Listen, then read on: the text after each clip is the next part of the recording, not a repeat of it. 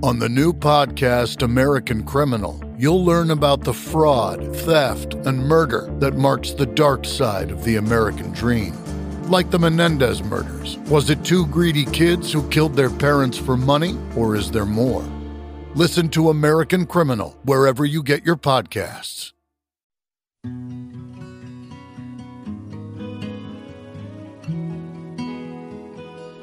Welcome to Performance Anxiety. This week I speak with Eric Sanden. He performs with the bands Buttercup and Demitasse. We talk about the performance art side of playing live. Sometimes it's inspirational, sometimes you get hotboxed. Eric tells me how and why Demitasse grew from Buttercup and which song took over 20 years to record. They have some beautiful videos done by Emmy Award winning filmmaker Alejandro de Hoyos, and you can find everything at wearebuttercup.com and wearedemitasse.com. Follow us at Performance ANX, and now relax and get ready for the happiest sad music you've ever heard with Eric Sanden. This is Eric Sanden, and uh, I am of the band Buttercup and the band Demitasse, and you're listening to me speak on performance anxiety. Hi.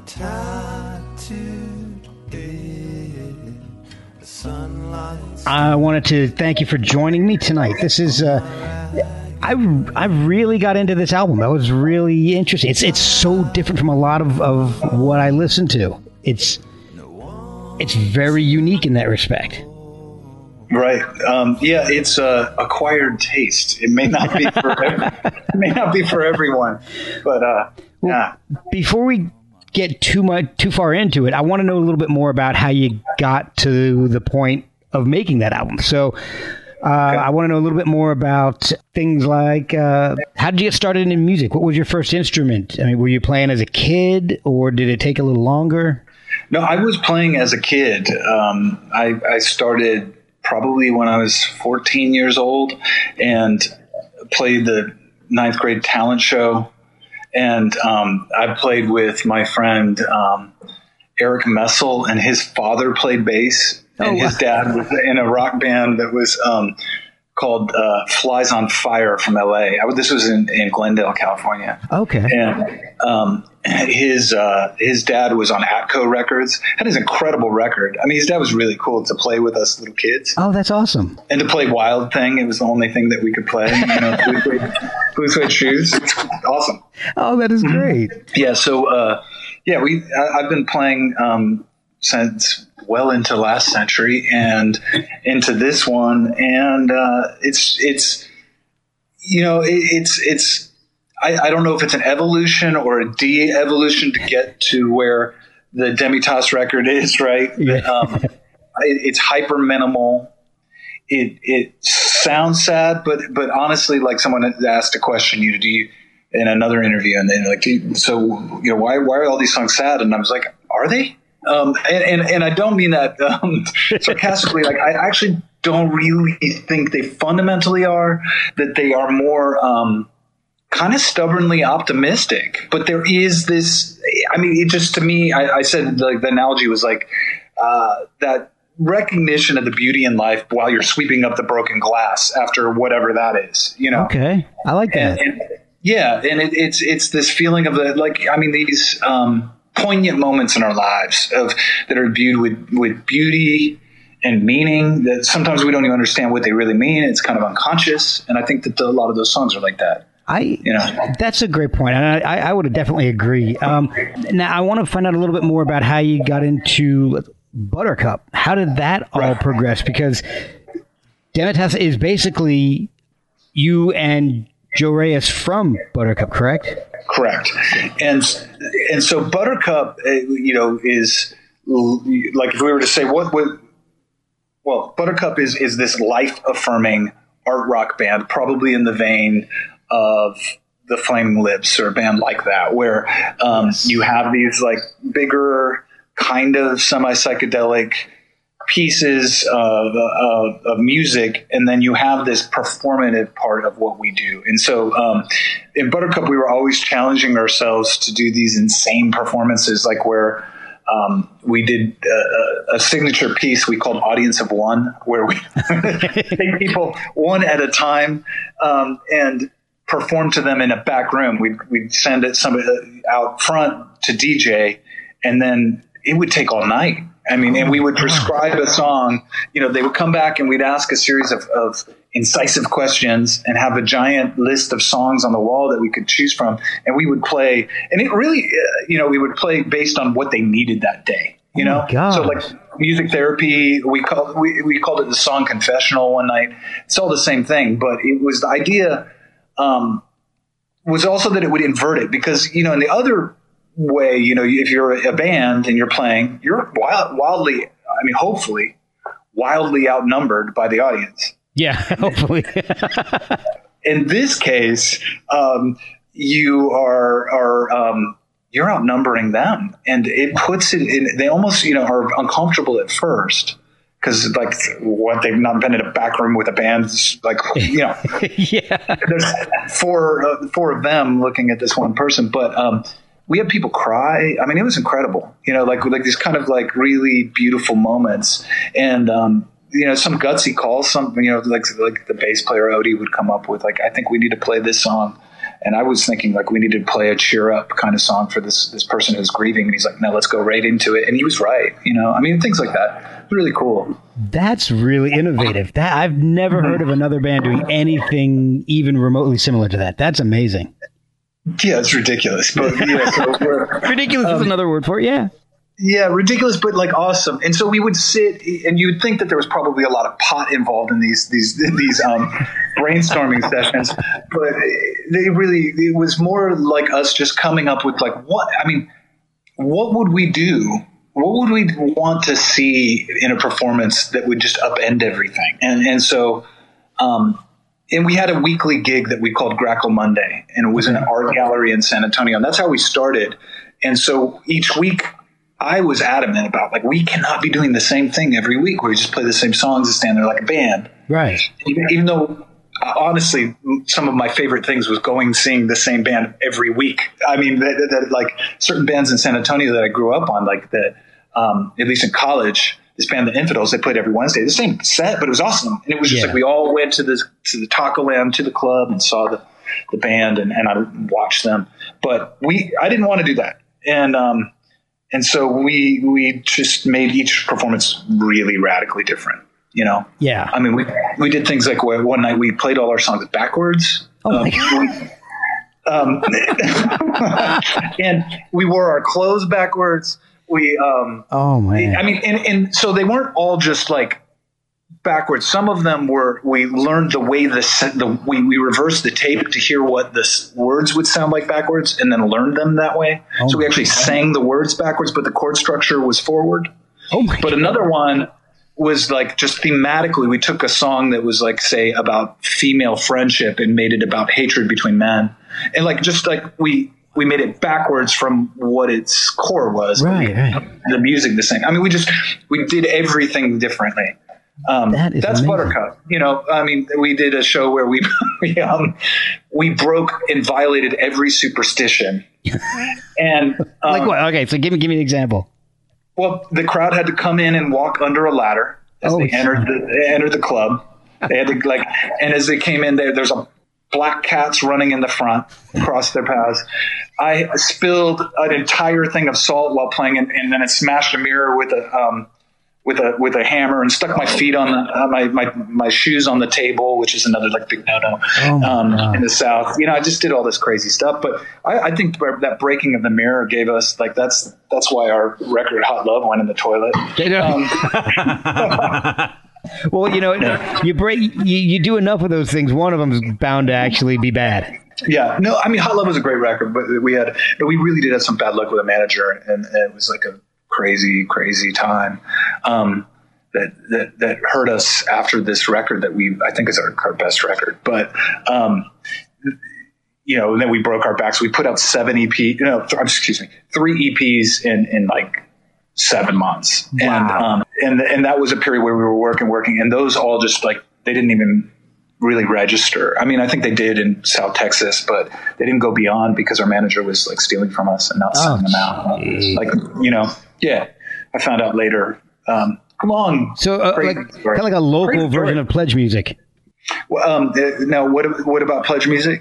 as Pledge Music was doing the similar thing with the uh, artists, where they were taking all the money Oh. from the uh, from the, subs- the people pledging and not giving it to the artists, and then things weren't going out. It was oh They did that. yeah yeah. There's a huge thing. Uh, a buddy of mine had uh, Kellii Scott from Failure. He uh, he got hit. I remember failure. Yeah, oh, they're still around, man. They put out a they just put out a new album. Well, they put out one in 2014 and one last year. Oh, awesome. and they're working on another one. So they, yeah, there- there's like a 14 year gap between Fantastic Planet and their uh, one from 2014, but they're they're back together putting out uh, all kinds of stuff. But they got uh, yeah, they got nailed for like you know tens of thousands of dollars. They lost they lost literally about Oh. 60 grand from Pledge Music, oh, that's heartbreaking. and then and nobody got any of the uh, music. At least not the physical copies. See, what they would do is they were releasing their last album as four four song EPs, and then Sure. once they released the fourth EP, and they were releasing them all digitally. Once the fourth one was released, you could they would uh, give you you would get sent the vinyl or the CD or whatever uh, format you had purchased, and so we got the music digitally, but nobody ever got any physical copies. And right. They but- stole all the money. yeah, and uh, Swervedriver went through the same thing. Uh, Wow. a whole, a whole bunch of bands. Got, there's a big lawsuit. Ken Andrews was going nuts over it, just posting all kinds of stuff about it. It was Wow. it was a huge mess. Well, uh, yeah, I, I used to love my failure T-shirt. That like Oh. my favorite T-shirts. Just Yeah. to walk around with failure on my on my perfect for me at the time. So, yeah, same, that, and I had the old the, the uh, old Sub Pop Loser shirt too. Yeah, yeah, that's great. Very cool. So, all right. So, how long were, were you in Buttercup before you and Joe decided that you needed to do something together and and, and create Demitasse? So, um, Demitasse happened in 2009 and 10. So, it, um, Demitasse is an accident. It is an accidental pregnancy. Okay. in every way. Um, and, and all the albums are an accident, honestly. Um, the, uh, the, it started because our drummer was leaving Buttercup in that year, 2009, 2010. We just recorded an album, The Weather Here, produced by um, our friend Salim Nourallah up in Dallas.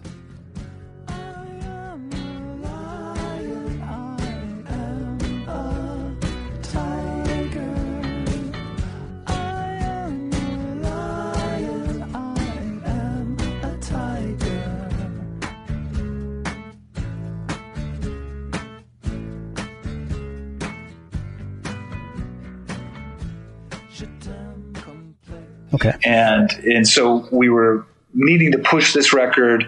Um, my father got very ill, and so I was flying back and forth. He had uh, he had uh, leukemia, and so we were um, going.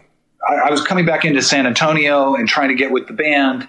Um, I was writing all these songs at that time, and they were all kind of these. Uh, they were just sketches, and I wasn't like connecting with the rest of the band and with the drummer wanting to kind of like leaving at the time joe was there and just like let's record these let's record these. And they were demos. And they were done very very fast like in and out where i would be able to be with them for three four hours. And so we would record a song in three or four hours. So we we um and we were eschewing like all the typical things that you would do with recording like like having a metronome tuning your guitar being you know, like thinking about the song in advance knowing what you're going to play or sing those kinds of things. And so we did it very quickly and that became those recordings sat there and um, we lost the drummer and buttercup was kind of floundering around for a while um, but we, but we, we continued to to work but but we had this whole recording done called, and we called it blue medicine and we put it out in 2014 so it just sat there um, and it was not intended to be anything and i said this is something it's of its own and so we called it demitasse which means half of a cup there's a half a buttercup Okay. And- okay. you know, and, and, and I thought, okay, that's what that is. Um, and we put it out because we were urged by some of my friends who had heard it that, that just said, you know, like this is one of the best things you've done. It's beautiful. It's its own thing. Put it out. And so we did that. And then the following couple of records happened because like our bass player was on tour for extended time with. The, he plays with a lot of like great bands with Garrett T. Capps, Oh, cool. with the Hickoids, and so he's like in Europe or this or there, and then like it would happen at these times where like a bunch of songs would pop out of me or Joe, and or both of us, and so we just recorded. And st- so the next two records are also accidents. Like uh, you, you know the the one that happened this this Perfect Life record was recorded in a month, and and it was done real fast the same way. Like I mean, we were probably building up a song in three four hours. There's not Wow. much or uh, you know, there's not much to the songs. Like we had the song would be built up very quickly because I play the guitar and sing while Joe plays the guitar and sings the backup. I mean, we sing together, like, um, and then we just add things real quickly. Like I go over to the piano and he'll play bass at the same time. That's more expedient. We'll put on headphones, or we just actually just play it out the speakers. We don't even use, yeah, we just use dynamic mics. It doesn't matter. And then uh, because we have all the the bleed doesn't really matter. We do it, you know, monitor kind of quietly and just play. Yeah, we almost never use headphones. Um, and just boom, boom, boom. And then usually at night, I'll start getting mixes at like four in the morning, five in the morning. Joe will start, he'll be up all night Oh my adding gosh. extra stuff, you know, just like, and the song's done Wow. you know, by the next morning. And I'm like, wow. And, and, you know, he's such a quick musician and, and, um, really incredibly competent. So he, he can layer on top. It, and it's an interesting challenge because, you know, like the, the rhythmic stuff, the piano that we use is out of tune. It was like, it was, it was at an old honky tonk. And so we have to kind of like, we tune by ear to that. That Oh kind of gives wow. the record uh, the, the, you know, the sound that it has. So, you know, I mean, there's these moments like the first song, Flamenco, we recorded that, and I think that's the second take. Probably the the first time is me basically showing the song to Joe and fumbling through it, and then the next time we hit it, and he actually messed up. There's like a channel that's open, so there's a lot of hiss on that song, but it's just the way it sounds, and that's what happened.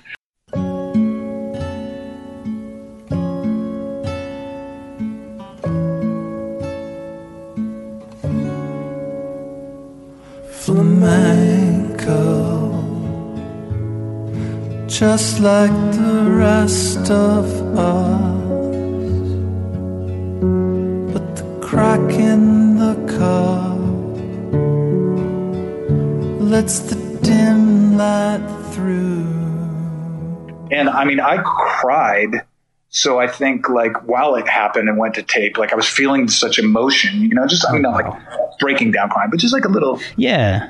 you know, that little thing that's happening where your ear, the eyes are welling up and you're like, you know, uh, you're getting like the, the, the crawling feeling up your arms and everything and up the back of your neck. And uh, I was like, this is amazing. And, uh, you know, we just knew we had it and just move on and use this imperfect skeleton.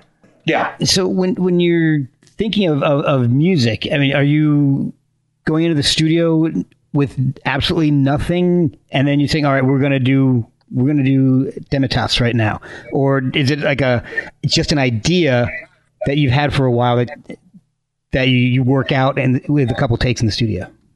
Yeah. Usually it's probably uh, more of an idea. Okay. um, like um, now, but some of the songs are really not ready. Um, the song "Perfect Life."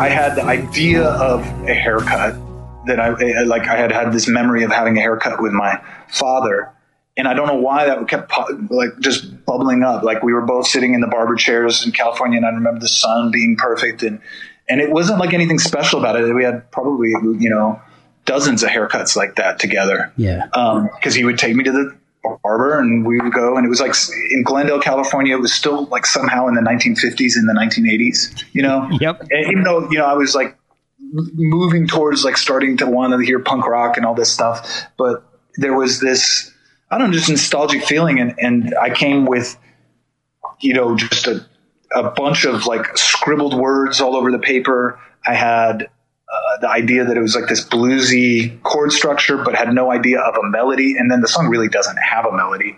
But um, we just, I made it up on the spot. And Joe, this is was crazy. He put the drums to that live. So he just, he didn't even know how it goes. and I, I showed it to him once. I didn't know how it goes. And he just said, why don't I play drums? And I was like, really? That's going to bleed all over everything. And he's like, yeah. And he just played the drums. And you can actually hear him. He kind of messes. He doesn't know that I'm going to you know, sing. He starts to come in a little early, and it sounds right to me now. It's just, and it gave it this energy because I had this like vibe of like we're doing this. So I sang that live and played the acoustic guitar while he played drums, and then we built all the other stuff on top of it, like fast. God, see, this is why I love doing this this show because I thought this was a really cool album to begin with, but hearing yeah. the development of this stuff and how what goes on behind the scenes is making it even better. Cool. I'm absolutely right. loving this. So you have a couple songs here that that you dedicated to people. So you have a yeah. song for Kurt Cobain and a song for Alex Honnold. Yeah. So how did that come about? Uh, uh, were you? I mean, since they're dedicated to them, technically, I guess technically, um, "Little Blonde Boy" is for uh, is for Kurt, and "Free Solo" for Alex. Did did you go into the studio with that kind of a, a thought in mind, or were you writing it and then say, you know what, it, this is making me think of these guys? That's a good question. Uh, both the, the, Little Blonde Boy, the original title was Kurt Cobain, and Alex, the, the um, free solo, that title was Alex Honnold, um, and so that's what I had written. So I was totally thinking about those two guys on those songs, and um, uh, Little Blonde Boy is Kurt Cobain, right? But it's also about me and my own childhood. Sorry, your family was so cruel.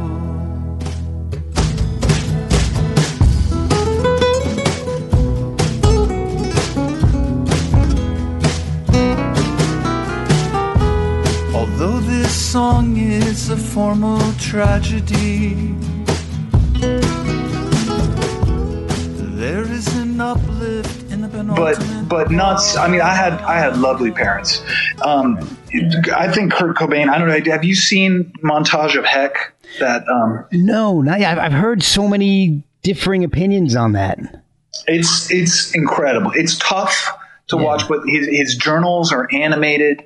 It is um, it's incredible. I you know, hats off to Courtney Love for opening up her storage space with all of Kurt's stuff and his effects and his demo tapes and saying like, do what you want with it. All the videotape, just just make what you're going to make. You're an artist, and that documentarian, I think he's a, a French guy, came in and just made this incredible piece. But in it, you know, it's I might be a little harsh to his family in that song, but there is a sense that he was. I don't feel like he was, as a child, was was paid enough attention to. Um, I'm going to put it lightly. Yeah, yeah. But it, it just it, it's this gnawing feeling that you feel. I felt like he was failed, and I liked Kurt Cobain so much. Um, I just, you know, he when Failure was out, I was probably like 19, uh, and that's when like all that was happening, right? Like yeah. the sub pop stuff, and so um, I remember at that time I was in college in San Antonio, and um, Kurt Cobain was exploding, and I had the Bleach record, and I just listened to that over and over, and really admired him. And then uh, he came and played the Liberty Lunch in Austin, and I went uh, and after the show, he smashed his amp. and he ran backstage. And and my band had actually played the Liberty Lunch before, my band from college, and so I knew that spot. We had we had done a a tour already opening for um, the Tragically Hip, and oh, so we cool. got to play um, the Liberty Lunch, which was way out of our like normal thing. But the Hip did it, and and so I kind of knew what the place was. So I just jumped up on the stage and ran to the backstage like I belonged there. Yeah. and I just wanted to like go like yeah, I was a kid. I was just like I'm gonna go say hey to Kurt. Yeah. And um, I had I had written a song called um, before that called I'm Not Old Enough to Die Tonight for him, I said, oh, but wow. I didn't write it for him. Okay. my band Evergreen Okay, I wrote a song. I think it'd be good for you. And he was alone in the um, green room. But it was like a dream. It was just me Wow. and him. He was sitting there holding his stomach, and he was tired, and he was so patient with me. And I told him about the song. And he's like, I'd like to hear it. And he's like, Can you play it? And I was like, Yeah. And all his guitars are left-handed. And I Oh. couldn't do that. So I played it on one of the bass player's basses. basses. I played a country song on the bass while trying to sing. It was awful. It was super embarrassing, but I was like, I don't know. At that time, I was fearless. I just, you know, whatever. And then he's like, look. And then I was like fumbling around. It's like, man, I'm messing up. And he's like, it's okay. It's okay. He's like, I'll tell you what, mail it to me, man. Record it on. He's like, well, did you write it? Like, like read music? I'm like, dude, I can't read music. And he's like, good, me neither. and then he said, and he gave me an address and he said, mail it to me. And of course, I never did Oh, Um, wow. but I would if it was me now. I I send letters all the time now, but at the time I was just a, a kid, um, and and I was a kid with long hair that looked just I cut it to look just like Kurt. You know, I was really into that. So he was a he was a you know one of my heroes. Um, so that song is kind of for him, Okay. um, and well, totally for him, and and just like how I mean, I still listen to his songs when they come on, and and I think like, man, he could write. Yeah. Emmy's melodies like so good. He's so funny. Yeah. yeah, I had the, it was weird. I had uh, Bruce Pavitt on a while back now, and he, he talking about touring with him in Europe, like his first big European tour. And it was, it was, he was he was hilarious. He said it was great. It was so much fun. So it's Yeah. it's, it's a side of, of him that I don't think a lot of people realize. They just see the brooding guy Right. who who hated being a star. Right, and and there was that, but man, he was fun. I mean, like his. So I have a copy of his journals, and they're just so laugh out loud funny when he he has uh, like. I mean, he's studying for his driver's test, like you know, to get his first driver's license, and like how thorough he was writing all the stop signs and the different kinds of signs and road like rules. And I mean, and, but there, there there's this cheeky style. It's really, really, really funny. Um, see montage of heck, Mark. You, I think you'll uh, really like. that. Yeah, it's cool. All right, so what's, Alex, yeah, what's the Alex connection with Alex? So, um, I was my my, my ex girlfriend a while back made me watch a bunch of Alex Honnold YouTube videos. Okay. Um, but before the Free Solo movie came out, and they're just terrifying. Like I had a, a whole night of like just drinking wine heavily as she's putting on YouTube video after another. I'm thinking like this guy's gonna die. Yeah. You know? And so there is maybe a similarity with like Kurt because like you see this Kurt Cobain thing that like it felt like this could self destruct, right? Right. And then there's this thing with Alex Honnold. There's a death wish there for sure. It's Yeah. apparent. Um, Oh yeah. but but so I mean I was thinking about that kind of danger but the song somewhere as I was writing the lyrics I tried not I try not to sometimes be too conscious about it uh, and this was one of those cases where I think it just took a left turn and it started being about my own teenage sexuality and I just let it rip I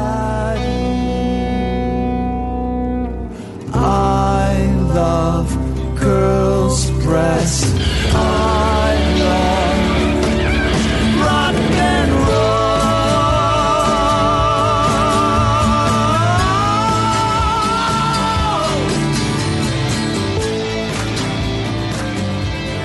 so there's all this stuff I don't think he's actually I think he's very kind of like um, you know I, I think he's a fairly kind of like normal kid aside from this compulsion to you know be right next to the um the death Yeah. um, you know to just be up there without a rope and I think that's fascinating but then I don't know I got obsessed with like the the sexual feeling of teenagehood. I don't know why, as I was thinking about being young. So I, I went this other place, but it's probably more about me than it is about Al- Alex Honnold. But it felt like it felt like it captured this feeling of like, like being like eh, free, you know? Okay. Like, and I, I feel like being untethered. And I'm not sure exactly what that means, but like I know he's literally untethered. But Yeah. I like this idea of being um, either emotionally or like say, you know, just you know, this this that teenage feeling. I don't know how it, how to describe it otherwise. Yeah. Do you guys play out a lot? Play live as Demitasse very often? Um, we we do. It's like it's a functional thing. So like when when Buttercup can't get the whole band together, or we can't. Um, and we've been using this drummer Claire Rousset, who's she's an amazing drummer. from San Antonio. Um, or Jason Garner, who plays with the Polyphonic Spree, comes Oh, down and plays with us. It's usually one of those two. But if we can't get the drummer, or we or we can't get Odie, our bass player, because he's the, the rock of that band, Right. and uh, without that, then we just say, well, we could do it as Demitas. Um, Okay. and, and, and it's you know very easy because we often perform just two acoustic guitars, two vocal mics. That's it Wow. you know, just super raw. So we don't do yeah. But we we did like we played um, a record release show here in San Antonio. You know, it's unfortunate because we actually did have a bunch of South by Demitasse shows, and um, Oh yeah. the whole like like everything's canceled. So like uh, you know, with the promotion, the tour, all the stuff that we were going to do uh, for this record is all on hold as we you know like hunker down. Are you guys gonna do any live streams? Yes, I, I we we have plans to do that. I mean, Awesome. so I think I might have coronavirus. I mean, honestly, Yeah. um, My my wife actually had to get tested for it last week. yeah, So we're we're in we're in quarantine right now. So that's what I'm uh, hunkered down and I got nothing but time on my hands. yeah. I mean, I've got I- I don't. It's not bad symptoms right now, but uh, they are worrisome. So I don't want to be near Joe. I don't want to be near Odie. Or I mean, I have been completely self. Like, yeah, the only person is my girlfriend and I in this house, Yep, and so that's yeah. good because um, I know my wife was was uh, presenting with some symptoms, so we went to see her doctor, and her doctor's like, "I think you might have it." So we uh, she got the swab up her nose, and the doctor said, "You know what? If she's got it, if, you, if we think we have it, you just." Both of you just get quarantined, and uh, so we're sitting in our house. Our fortunately, our kids are all teenagers, so they can take care of themselves. But, but uh, yeah, we're we're kind of holed up in our room for two weeks. where are you, Mark? I'm uh, in Winchester, Virginia, just about 75 miles west of D.C. Okay, Home of Patsy Cline. yeah, awesome. Winchester. Yeah, lo- oh, it's a great town. I love Winchester. Wow. Yeah, we. I used to I used to live in in, in well in Alexandria, Virginia. I know Arlington, exactly what it is. Virginia, and I was born in Bethesda, Maryland. Oh, really? So I've lived in that area and lived in Virginia Beach. So I, there's four, five times that I was in that area. Like my dad was military back and forth. Oh, back okay. Yeah, yes. Uh, so did you ever end up down to like Newport News area? Man, I, I was eight, but the, the oldest I was when when I, we finally left uh, Alexandria. We came back to like sell the house. We'd gone to South Carolina, Connecticut, and then you know, like New York, and then I ended up out in LA Yeah, high school. I lived down in uh let's see, I was I'm actually my dad was military and uh, I was born on Fort Hood. And then Oh, we, okay. yeah, we moved he he PCS'd out after Vietnam and we moved to uh, New Jersey, then down to Virginia, then uh, back up let's see, Virginia, Virginia, then back up to New Jersey. Then I went to upper state New York for college, went to RIT, back to New Jersey, then down to Alabama, then back up to Virginia. Wow, I think that's everything. that's a lot. Yeah. Yeah, it was. But we should go to Alexandria all the time. I can't. Aff- I can't afford to live anywhere close to Alexandria right now. But Right. but uh, it's a beautiful area. I do have friends that work for the government that live in Alexandria. So I, apparently I did something wrong. Well, yeah. I didn't get I one of mean, those I- awesome government jobs. Yeah, I think at the time it was much more like I mean, at least where I was in Alexandria was just like you know, my if my family could do it on that Navy, it was like yeah, I remember Oh, yeah, yeah. uh, nothing nothing super special, but it was. um I remember Charles Barrett. I think was the elementary school that I went to. Oh, um, gosh. And I remember walking out. I've looked it up once on Google Maps to see like, okay, that's. And it seemed like this endless walk. It's like literally like right around the corner. I just go through this yard. I did the same thing when we first moved back up here Yeah. from Alabama. I said, "Well, I'll go find my old house." We found the old Yeah. house. Like, Let's go find my old school.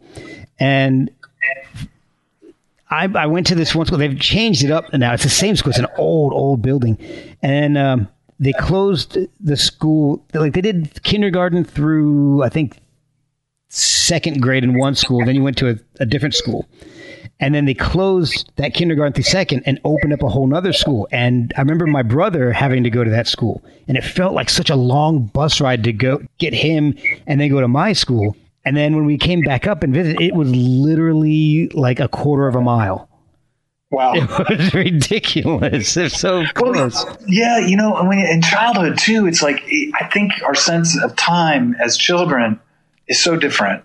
Absolutely. I mean, it, it's you know, summer is endless, and I, and I think part of it is you're, you're so in the moment all the time. You're like a dog, you know, like you're just there. I think you're right. Because if you think about it, when you're a kid, it took forever to get from Halloween to Thanksgiving to Christmas. And now it's just like, oh my gosh, I've only got four weeks till Christmas.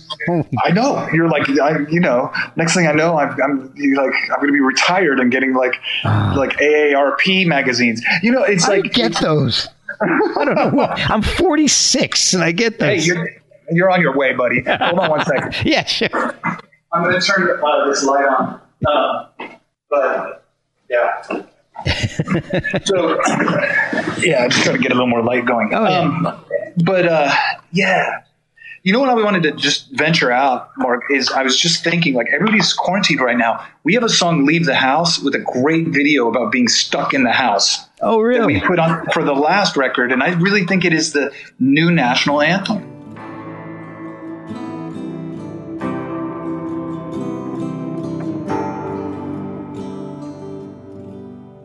Sometimes you just don't wanna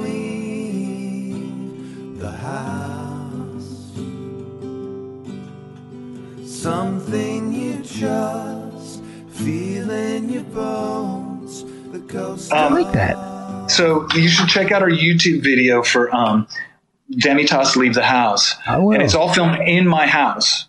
Oh, really? You can see, yes. Um, That's awesome. uh, and it's it's like it's just my like cra I mean, it started with an idea that I had that like I would be pushing Joe around in a wheelchair around in the house. That was Oh, my whole what? vision. I saw that yesterday. I was in, doing the research. I, I saw that yesterday, and you go. It ends up with him. You go have a Right. party at, in the uh, in the little courtyard. Yeah, we just like go outside and there's all these people and we're like Yeah, and he gets up out of the wheelchair, and just walks in. yeah. yeah. I thought that was So, like, great. Yeah, so leave the house. I think that's like kind of a special song for this time. I think you're right. You know? I Yeah. like. it's more about the agoraphobics who can't get up the will to leave, which is usually like our fan base, I think. Yeah. well, it's going to be all- the entire country at this point. Right. Right. All right, so you were, you were talking about uh, another interview. Somebody had said that the songs were kind of sad, and and I kind of I, I was thinking about that as I was listening, and and I definitely can see that viewpoint that they're sad, but not in like a pitiful or angry type of way. You know, it's there's definitely hope in in all the songs. It kind of and I wrote this down so that I I didn't so I don't forget it. But it, to me, it sounds like you're accepting and maybe embracing whatever that sorrow is and understanding that it's not permanent. Yeah. Yeah, totally. Yeah, it's like you're going to be on the floor for a while, Yeah, but you can get back up. exactly, exactly. And that's the, the exact feeling that I'm getting from the entire album almost. I mean, and not all the songs are, are sad. Like the song, like uh, uh, Free Solo is not a sad sounding song. No, hell no. So, yeah, That's just rock and roll. Yeah, I mean, I get, I get to literally yell rock and roll. Yeah. You know, like I mean, that's could be a, yeah, I mean, like a foreigner song or something. You know? yeah, But, uh, exactly. But I'll tell you, know. my two favorites on the album are uh, "Hope in the Dark" and "Coming Out Wrong Again," oh yeah, and they kind of sound like like they could be like off off a Jackson C. Frank album, which yeah. Oh, and, who I love. And it, musically, I hear maybe a little bit of, of influence, just musically, really, of, of like a Nick Drake. Oh, totally. So those are coming out of Joe Reyes's brain. And let me tell you about coming out wrong again. He wrote that song like 23 years ago. Inside will make no sound. It's coming out wrong again. It's coming out wrong again. It's coming out wrong. My feelings pound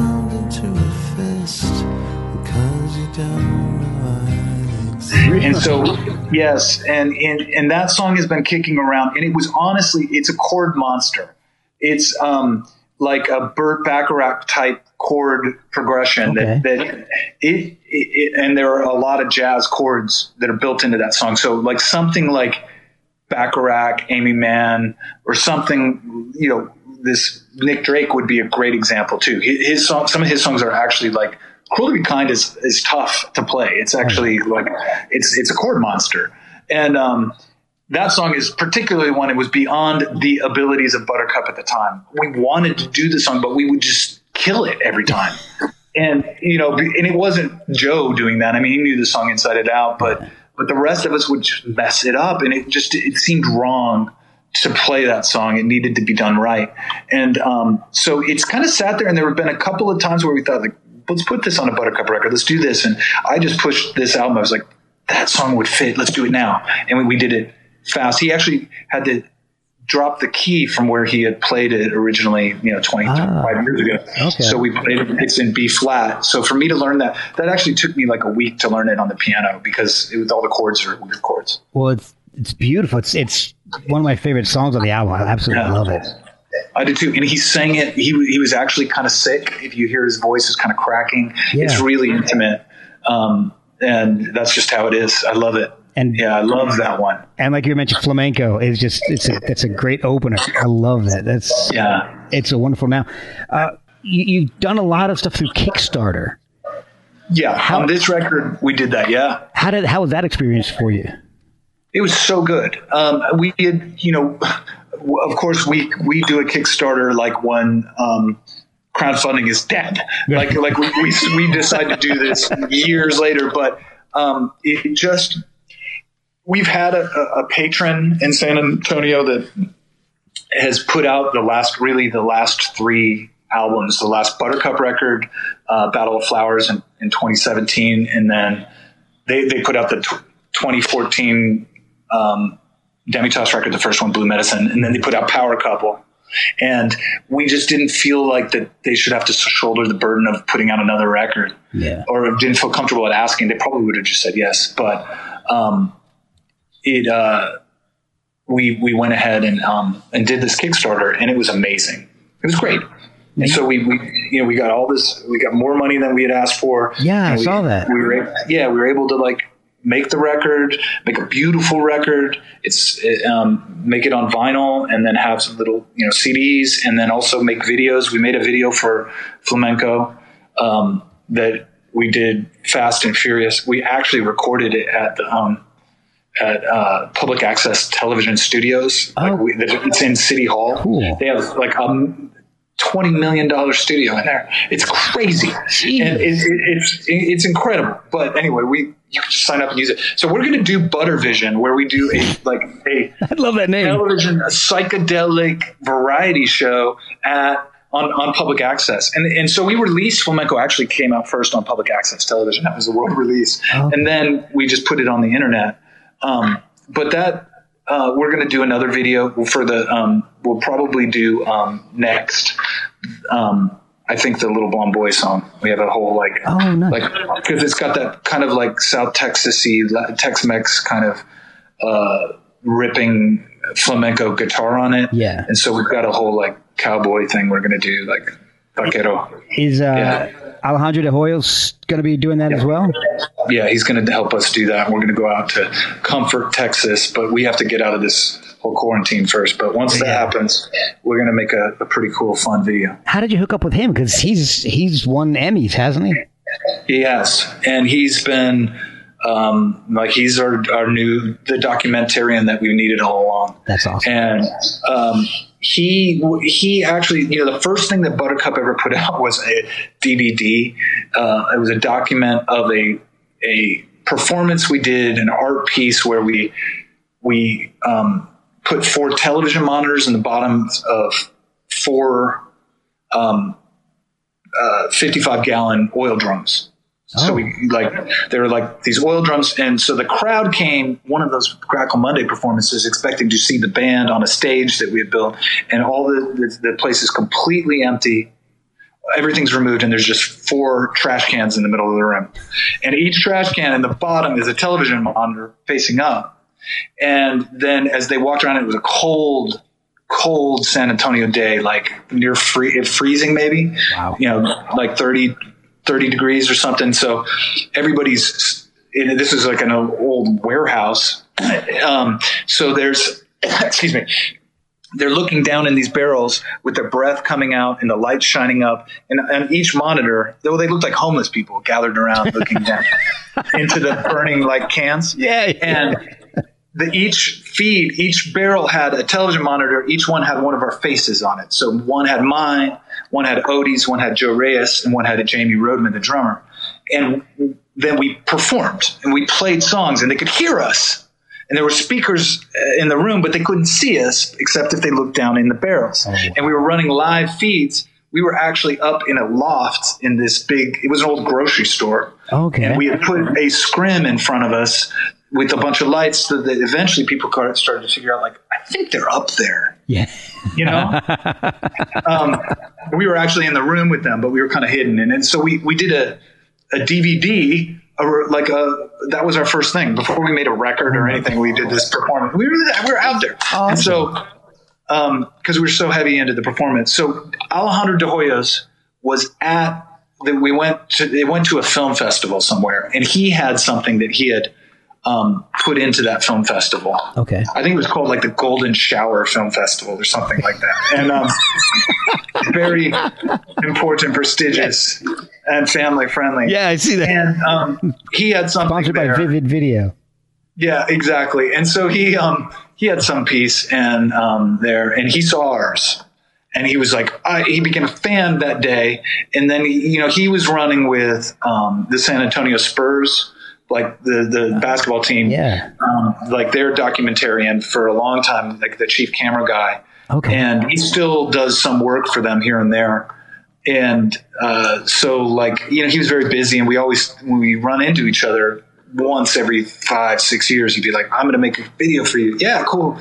And then I ran into him once again, and I was like, we were doing that, and he did the Leave the House video. I said, What do we do this video? And he's like, do you want to do it tomorrow? And I said, Let's do it tomorrow. Hey, why I've got not? an idea. I've got an idea. We can do it all in my house. And he's like, perfect. I'm like, we just need a wheelchair. And he said, I got one. And um, yeah, I got one of those. And and and then I realized that you know, so we talked about like our, our workflow in Demitasse and in Buttercup is very very fast. Like uh, when we when we record a song, we like to get. I mean, there's different ways that, that bands will do it. Like I think Radiohead probably builds it and gets it perfect. You know, it sounds like there's not a thing that's out, and it's wonderful. And that's the way they record. And we are, do not do that. we do um, like more like the Neil Young snapshot version. It's it's a Polaroid. You Yeah. you, you take that's what happened, and so then it reveals uh, all the flaws, and you're stuck with some of those things. Um, and those choices are just there, and you just move on. I mean, it's not 100 percent there. We're not recording into a like wax that's burning live. You know, I mean, we're not Right. it, I mean, we're, we'll overdub things. We do all that stuff, but it's it, in general we do it very very fast. Alejandro is the only person I know that's faster than us. Really? It's like we recorded that first half of that leave the house video. So it's two pieces you noticed, like the inside during the day and the outside at night. Yes. That was all done in one day, and we did it in the morning. We did the morning piece by um, noon because we wanted to get the morning light Yeah. and he was running around like like spraying like uh, like fake fog out of a can from like Party City, you know. And he captured this light, blah, blah, blah, and I went down to take a nap because it was early morning for me. And Joe did the same. He went home. And uh, he said by 7 p.m. we I'd invited my accountant and my friends and all these people to come to the house to have a party. Whoever is, gets to be in the video, like uh, Gary Sweeney, the artist, is in it. Um, all these like cool people showed up. Um, a couple musicians. Um, but by 7 p.m., by like five, I, I get a, a message from him, Alejandro, and he had the rough cut. Of the whole front of the end of the video was done. Oh my god. I mean, it was like it was perfect, and he was so fast. He just went and started editing. wow. And he he says that he works that way on purpose. That he um because you, with when you take so many takes and safety takes and all these things like with with making a film yeah. that he and rather than take notes of like what what this is, this is that is, he can remember for about 24 hours everything. Wow. And so he can he can just go and think it was the second take of this one, it was the third take, of, and he can just, but he has to do it then, otherwise it's gone, and he'll have to go through hours and hours of watching pieces over and over and writing notes. Yeah. This one, that one, which I've seen, you know, that's how most people work. Yeah. But so he does this other thing, and he's he's also crazy and just doesn't sleep. so um, he gets these these these really fast pieces, and so I think his workflow with ours works great, and we can both go very very fast. That's fantastic. Yeah, flamenco was done in a, in in a you know we, we we did the filming of it in a few hours. He had it edited by the evening. Man, that is incredible. You know. I gave him some notes that night, like you know I think this this this, but I generally trust him. He changed a couple things, wow. you know, and it was done. That's amazing. You know, it's it's and it's good work. It's not like it's shoddy. It's just Yeah. quick to get it done. It's it's the quality is beautiful. Yeah, I mean, you you know, I think the fundamental truth is you're going to make the same decision. It's just like, are you going to just belabor the decision, or are you just going to make it? I mean, I, I feel like it's almost like the, the military guys. Richard Feynman, I was reading Richard Feynman, the physicist, talking about work on the atom bomb. He's like, you know, I got some respect for these military guys because they just like they get the information. They're like, okay, this is the positives, the negatives. Okay, well, let's not invade, or let's invade, you know, or whatever, whatever they have to do. Yeah. They have to make the decision. They're just like, okay. Um, you're going to make the decision eventually and we agonize over it. Um, and so he was like, you know, the stakes are much lower. We're not, no one's going to get killed by like whether we put in the f- first shot or the second shot, or if we use the, the, you know, the, the slow version of the song or the faster version. Right. Uh, right. Just pick, you, it's better that you just don't think. Yeah. The more, the more you think, the more you stink, to quote Yeah. Neil Young. That's true. That's great. you know, know? make the decision and move on to the next one.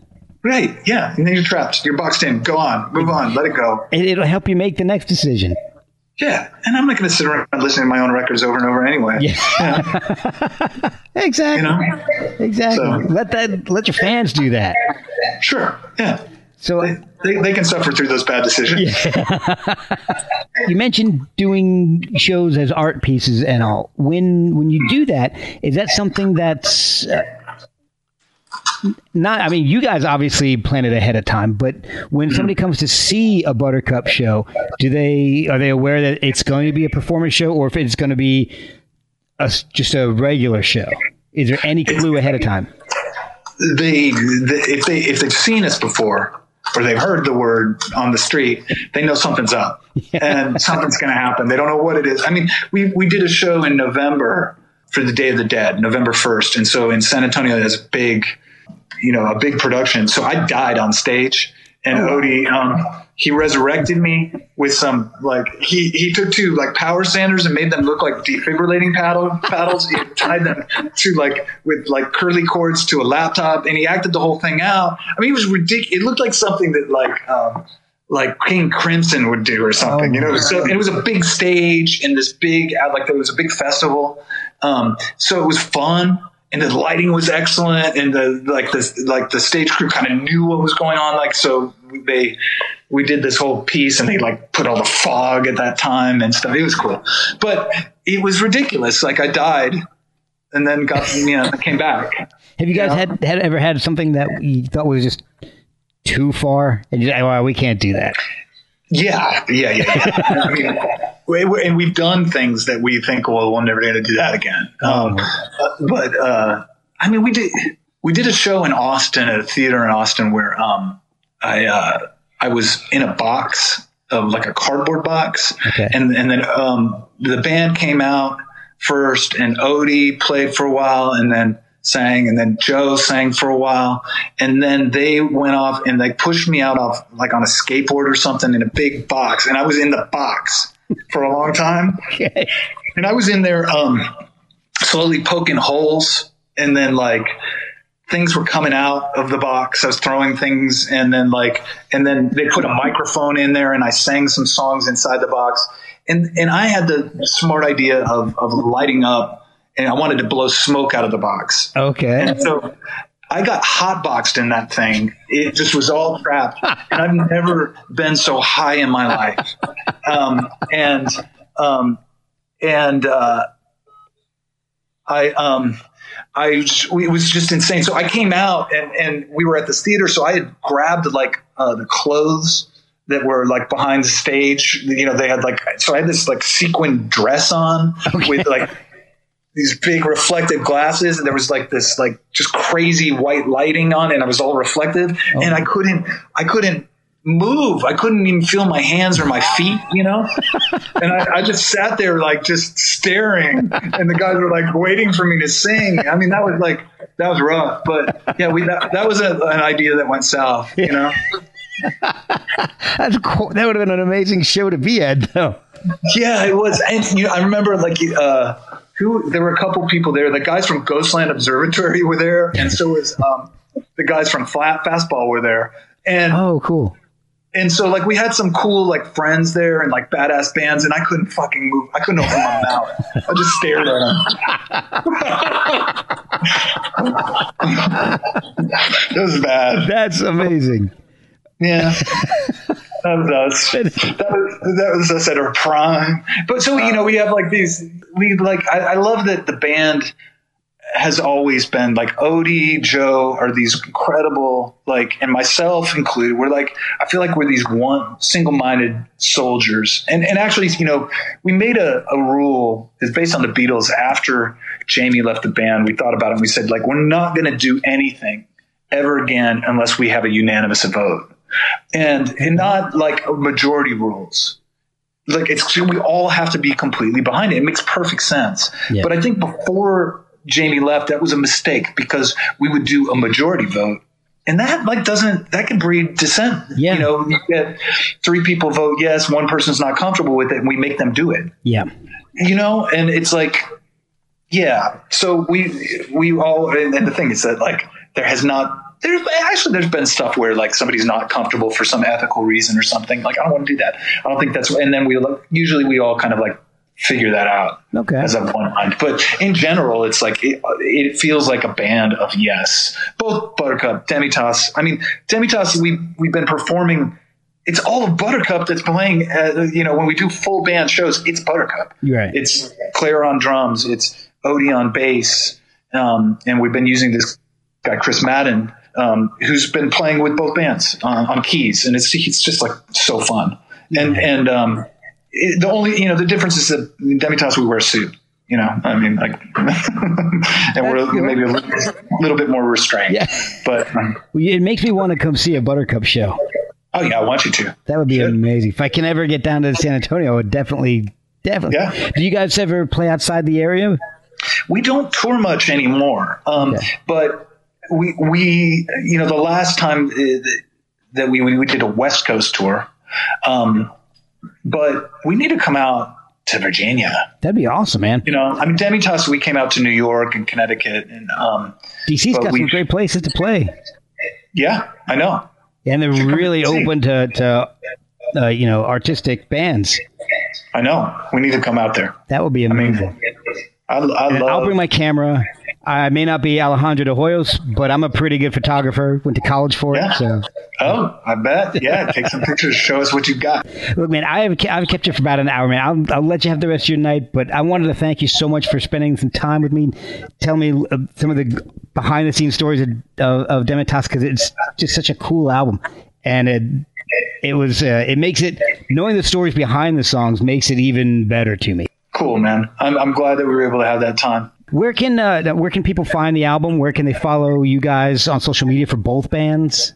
Okay, so uh, it's we are buttercup.com. Okay. Be the best way to stay in touch with us. And if you sign up, like, you know, subscribe to the email, that's probably the best way we can get in contact with you. Cool. Um, and there's we are demitasse.com is the other website. They're both connected. Okay. Um, and uh, either way, you'll find us there. But that's the easiest. We are demitasse.com. And that'll have uh, links to your social media accounts on the website. Yeah, all of that stuff. So you'll find us on Instagram and all that other stuff. Awesome. Well, man, I recommend everybody check this album out because no matter what you're listening to, it's a little bit different, and it's it's a fantastic change from whatever whatever the hell you're listening to because it's because of the rawness to it. It's I, I absolutely love it.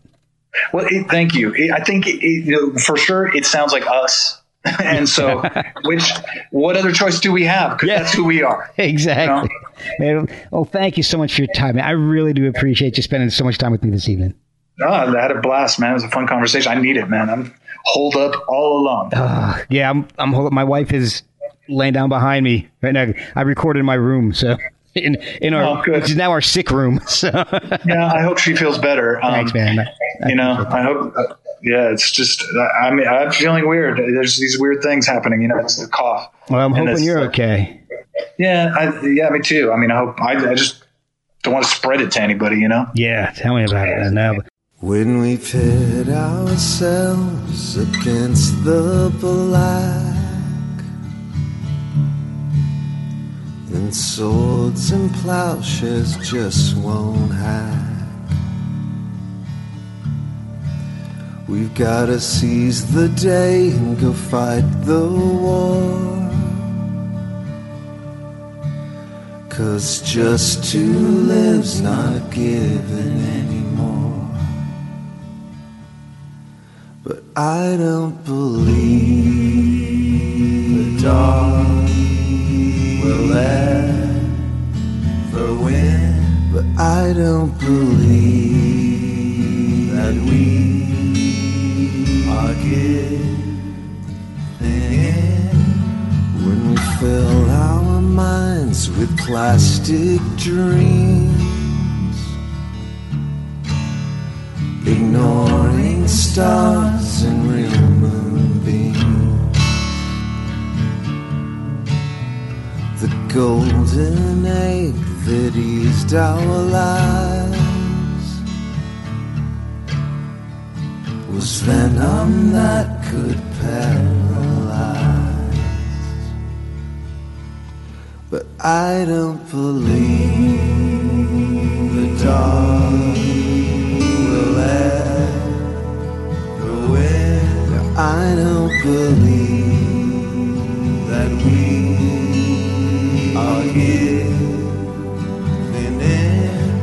I don't believe the dark will ever win. But I do believe.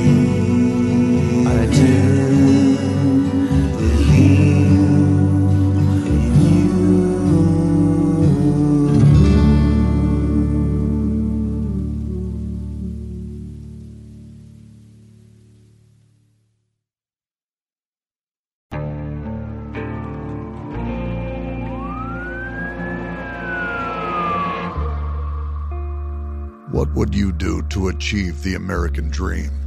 The big house, the happy family, the money. 911, what's your emergency? Would you put in the hours? Would you take a big swing? What's the problem? What's the problem? Would you lie? Would you cheat? Would they shop? Would they shop? Would you kill? Yes. My mom dead. My mom is right there. From Airship, the studio behind American Scandal, comes a new true crime history podcast. I'm Jeremy Schwartz, and I'll be taking you inside the minds of some of our most notorious felons and outlaws, exploring the dark side of the American dream. In my new show, American Criminal, you'll meet the picture perfect brothers who killed their parents, the thief who stole babies, the crypto king who siphoned off billions, and plenty more. From assassins and gangsters to killers and con artists. Whatever the case, whoever the criminal, you don't know the full story. Until now. Don't miss the debut season of American Criminal, The Menendez Brothers, beginning February 29th. Listen wherever you get your podcasts, or to get early ad free access to the entire season first, plus hundreds of other ad free history podcast episodes, subscribe at IntoHistory.com.